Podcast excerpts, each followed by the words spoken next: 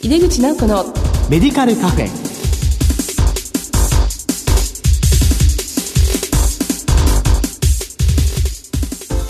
こんばんは。帝京平成大学薬学部の井出口直子です。この番組は医療を取り巻く人々が集い語らい情報発信をする場です。今月はがん薬物療法における暴露対策について特集しています。この後素敵なゲストのご登場です番組の最後にはプレゼントのお知らせもあります。お楽しみに。井出口直子のメディカルカフェ。この番組は手羽製薬の提供でお送りします。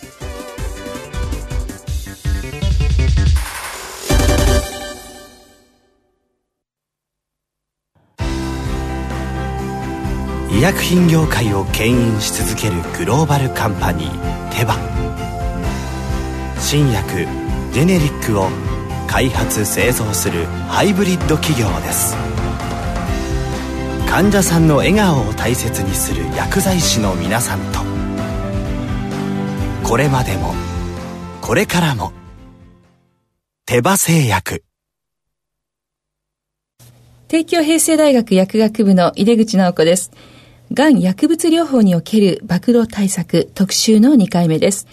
今回は最新の抗がん剤治療における暴露対策情報と取り組みについてお送りします今回のゲストをご紹介します。聖路加国際病院医薬品情報室室長の石丸博正さんです。石丸さんどうぞよろしくお願いいたします。よろしくお願いいたします。えー、それであの石丸先生は日本がん薬剤学会 JSOP、はい、ね、JSOP の理事でいらして、まあ、薬剤部ではリーダーとしてご活躍をされていらっしゃいます。まあ、早速ですけど、先生のご略歴、ご専門、そして現在のお仕事内容について教えていただけますでしょうか？はい。えー、私は、あの、東京薬科大学の大学院を修了した後、現在の聖路加国際病院に入職しております。15年ほど前、外来の化学療法室の方に配属になりまして、そこから約13年、ずっとがん化学療法に携わってまいりました。はい、一筋ですね。はい。まあ、現在は抗がん剤の暴露ですとか、あと患者さんの副作用対策、えー、そういったところにも取り組んでおります。はい、ありがとうございます。まあ、2002年、あの、外来化学療法加算できた年に、はい、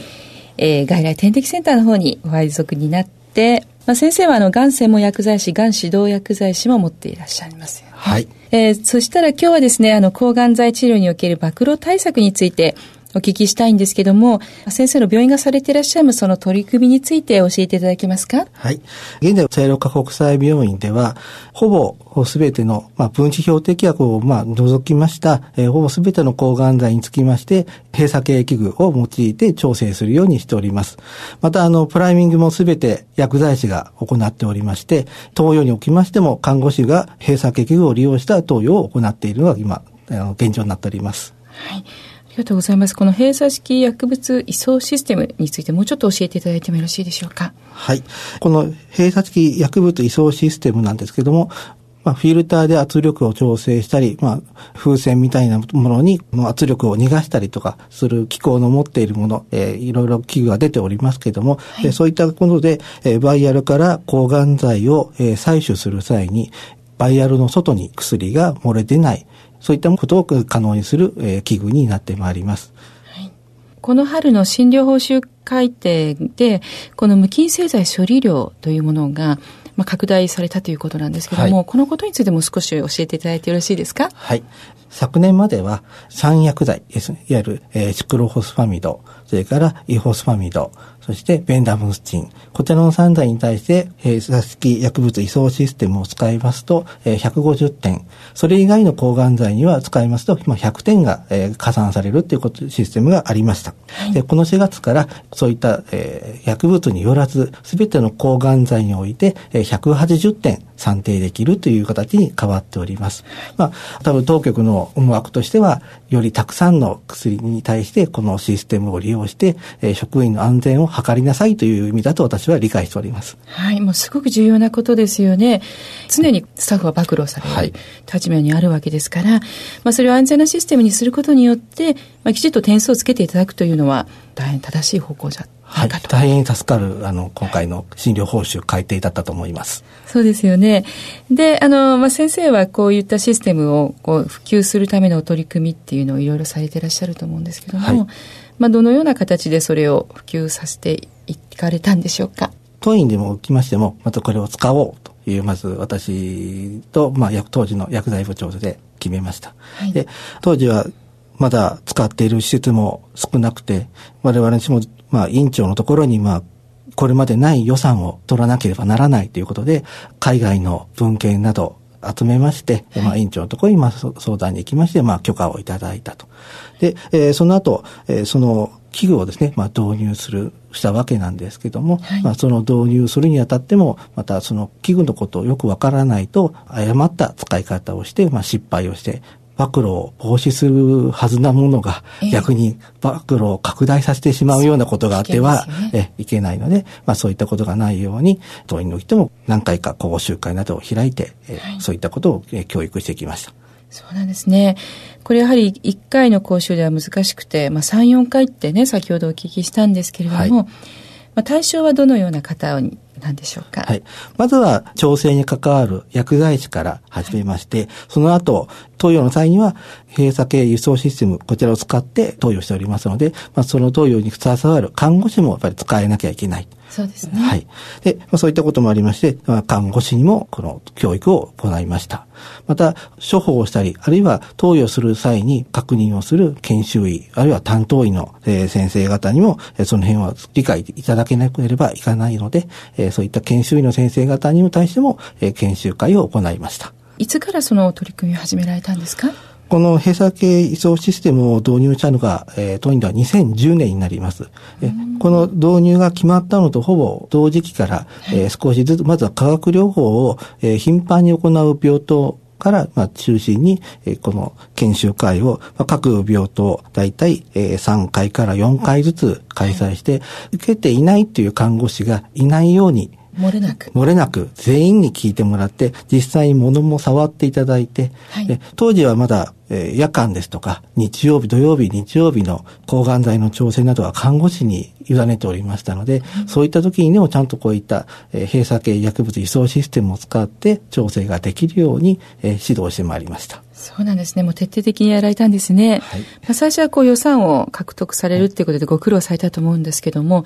で、あの、先生は日本病院薬剤師会の第7学術小委員会。はい。え、これは、あの、抗がん薬安全取扱いに関する指針の作成に向けた調査研究の委員会。ということで。はい、えー、難しい。はい、長い名称なんですけども、はい、これはどのようなことをされていらっしゃるんでしょうか？はい。こちらの方では、約4年にわたって、まあ、研究を続けてたところなんです私は途中からメンバーとして加えていただきました。はい。私が加わる前までは、点滴の暴露の点、あるいは排泄、いわゆるトイレでの暴露、あの、拡大のこと、そういったことを調査しておりまして、私が加わった後、えー、あとは、えー、三薬、調剤室で、まあ、粉の抗がん剤を計量して、分法したり、そういったところ、あとは、えー、錠剤をこう粉砕したとき、まあ、こういったところに、時にこう、調剤室内に抗がん剤が粉として舞ってしまう。はい、この、えー、汚染状況などを、まあ、調査することをやりました。そうですか。もうその調査結果で何かこう、突起すべきことって言いますかね、ありますでしょうか？やはり、あの、普通のオープンな、こう、調剤室の中で、錠剤を粉砕するですとか、まあ、粉薬であっても、そこでそれを、まあ、計量して分包する。これだけで、ほぼ、えー、調剤室全体に、こう、粉薬が、まあ、舞ってしまっているってことが分かりました。ね、調剤室全体に。はい。はい、それで、えー、そういったことをするときには、専用の部屋、あるいは安全キャビネットのようなキャビネットのある限られた空間の中で、こう、調剤をする必要があると考えられました。はいそうなんですね。そうすると、それを調整している薬剤師だけじゃなくて、もう調剤室にいる薬剤師全員が暴露されてしまうそうそういった粉薬を吸い込んでいるということが、え示唆されました。そうでしたか。それも非常に意義ある研究だったと思うんですけれども、他に何かのその海外の文献を読んだりとか、海外との交流などもあるとお聞きしています。はい、あとは、あの、日本で当時、今ですと、あの、産学会合同ガイドライン、こちらの方が昨年発刊されましたけども、えー、それまでやっぱり国内のガイドラインがないと。まあ、できればそういったガイドラインなり、えー、指針などが、えー、作れたらいいんじゃないかという。まあ、そういったところに、海外と日本での現状の違いなどもあったりですとか、えー、海外のそのガイドラインが、えー、なかなかこう、もちろん英語で書いてあったりしますので、こう読んだときに、はい、えー、なかなかよくニュアンスが伝わりにくいえ、そういったこともありましたので、はい、えそういったところを、まあ、たまたま機会がありまして、えそれを書いた先生と直接お会いするということができました。えー、えそうでしたか。えそういった時に、そこの、え委員会のメンバーで、え、はい、その先生に、まあ、あと日本で今問題になっているところ、ガイドラインでちょっと分かりにくかったところ、えあとは海外の、まあ、病院の現状、すべてこういった、え閉鎖結局で全部やられているのか、日本から当時のにあの日本の現状から見ますと非常に雲の上のような感覚で私も思っていましたけど本当にそういったところなのか、はい、そういったところを、ね、あの直にお話を伺うことができました。そうですか。あの海外とその日本の違いというのはどのようなことがあるんでしょうか？主にあの私はアメリカの先生とお話しさせていただきました。はい、えその時に思ったのが、やはり職員のその安全意識の高さ、こういったところをやっぱり強く感じました。あの、どうしてもやっぱり暴露があるまあ、いろいろ海外文献ではたくさんの報告が上がってきています。そちらに対して病院側が何も対処しないっていうなりますと、やっぱり従業員がその病院から離れてしまうっていうことを、ね、直にその先生からも伺っております。はい、そのためにまあ病院側としては職員を確保するためには、ある程度こう安全対策もしっかりとやっていかなきゃいけない。で、またアメリカですと、やっぱりあの訴訟問題、そういったところもやっぱり非常にこうよく行われる国と私思っております。はい、で、やはりそういったところにやはりこう暴露対策をないがしろにしていくと、えそういったことも起こり得るというようなこともあるかと思います。やはりこう、まあ、アメリカ訴訟が多い社会なので、えちゃんとその、まあ、働く人のための環境を整えないと、はい皆さん働きに来ないだけじゃなくて、まあ、訴訟の危険もあるということですよね。ちょうど2004年に内容種アラートというこう抗がん剤暴露のまあ、警告文がアメリカの公の文書として発行されまして、まあ、日本ではそれが火付け役になって暴露対策というのが進んでいったんですけども、えー、現在ではそういった内容者アラートで書かれた警告文に対する文章がいくつかの州では州法として、えそれに対して対策をしなければ今度は罰則がつくというようなところまでもアメリカは進んでいっております。そうなんですね、罰則。まあ、日本はまだそこまでは行ってないということでしょうか。そうですね。えー日本ではまだガイドラインがやっと出てきて、これに沿って、えー、暴露対策を進めていこうっていうところです。えー、まあ、これからじゃないかと思っています。そうでしたか。まあ、聖路加国際病院では、その、かなり早く始めた方なんでしょうかね、やはり。おそらく日本の中の病院では早い方だと思っております。うん、そうでしたか。はい、もう先生こう長く暴露対策に関わっていらっしゃるんですけどまだまだここはっていうようなところっていうのはお考えになってらっしゃいますか？そうですね。一番、いろいろ日本でもアメリカと同じように器具は手に入るようになっているんですけども、えー、やはり一番大切なのは、それらを使うやっぱり職員だと思いますね。やっぱりそういった職員になぜこういった器具を使わなければいけないのか、はい、その器具をどうやって使うのが一番正しいのか、やっぱりそういったことがしっかりとこう教育されてないといくらいいものを入れても、えー、宝の持ち腐れになってしまう。やっぱり私はそう考えています。やはり使う方の意識、まあ、そのためには教育が重要ということですよね。はい、じゃあまだまだやはりこう研修会とかもずっと続けてやっていくだけじゃなくて全ての病院がね、そういう意識を持ってやっていただくってことが大事ですよね。ねあの、教育の方でも、あの、最初は私が中心に行いましたけども、うん、ずっとやっぱり一人の人気人がそれを中心に教育を進めていこうとしても、なかなか続かないです。ですね、やっぱりその教育していくの中で、えー、次のこの教育者をだんだん少しずつ育てていって、えー、だんだんこう裾野を広げて、えー、もうその次の世代の人たちが、まあ、次の職員の教育に当たってもらえる、そういったシステムができると理想だと思います。そうですね。あの、先生の下はだんだんそういう方が育ってきてますか？そうですね。あの、幸い私のところでは、あの、もう私が直接教えることっていう時っていうのは少なくなってきて、まずそれぞれ、えー、薬剤師、看護師、医師と、えー、それぞれにこう教えてくださる先生方が育ちましたので、はい、そういった環境は非常に私は恵まれてました。そうですか。えー、今後考えていらっしゃるお取り組みっていうのはどのようなことがありますか？えっと、今後ですね、この後やっぱりこう、閉鎖系器具をもっともっとこうよく知ってもらうために、あるいは必要性を理解していただくために、えー、勉強会ですとか、学会のシンポジウムですとか、そういったところには積極的に参加させていただいて、はい、そういったところを、あの、皆さんにあの伝えていきたいと考えています。はい、普及啓発ということですかね。はい、あの、ちょっと話は変わるんですけども、私、あの、大学の教員をしていて、まあ、卒業研究生なんかも来てるんですけど、やはり病院に就職したいっていう薬剤師も多いですし、まあ、特にその、がんのことやりたいっていう、あの学生は年々増えてるように思うんですね。まあ、そういう学生に対して先生の方から何かアドバイスとかありますか？がんもあの非常に大事なんですけども、がんを患っている患者さんというのは、がんだけでなく、他のあの疾患も患っている方が多くいらっしゃいます。なので、まあ、大学卒業して、まあ、すぐがんの道っていうのもまあ、一つの道ではありますけども、いろいろな分野を見て、で、そういったところで、あの、薬剤師としてのスキルを上げて、で、その上で、こう、癌の道に入ってきていただくと、非常にこう、幅広い薬剤師になれると思います。やはり、向上心がある方は非常に伸びるかと思います。そして、一つのえー、仕事をやるにしても、おそらく上司の先生からこうやりなさいと言われると思うんですけども、はい、それをやりながらも自分の中でこうやる方がもっとうまくできるんじゃないかもっと早くできるんじゃないか、そういったことを常に考えながら、はい、えあの仕事をしてもらえる人は非常に伸びると私は思っております。なるほど。まずはこう上司の言うことをきちっと聞いて、まあ、それをやりながらでもそこで終わらないで、より良くしていくことを常に考えていく。はい。はい。なので問題点を常にこう探しながら、それに対するえー、回答を自分なりにこう常に考えて業務に当たっていく。そうすると、まあ、よりレベルの高い薬剤師になれるんじゃないかなと私は思ってます。なるほど。向上心の裏にはこう問題意識を持ってということですよね。はい、ありがとうございました。いいお話を聞かせていただきました。えー、それではあの今日は、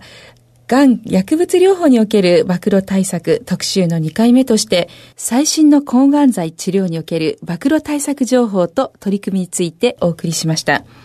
ゲストは、聖路加国際病院医薬品情報室室長の石丸博正さんでした。石丸さん、本当にどうもありがとうございました。ありがとうございました。医薬品業界を牽引し続けるグローバルカンパニーテバ新薬ジェネリックを開発製造するハイブリッド企業です患者さんの笑顔を大切にする薬剤師の皆さんと。これまでもこれからも手羽製薬。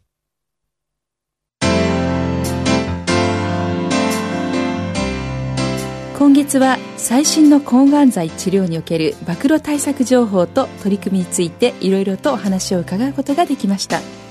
職業暴露のリスクを抑える意識の啓発となる話を伺えたと思います。最後にリスナーの皆様にプレゼントのお知らせがあります。井出口直子のメディカルカフェ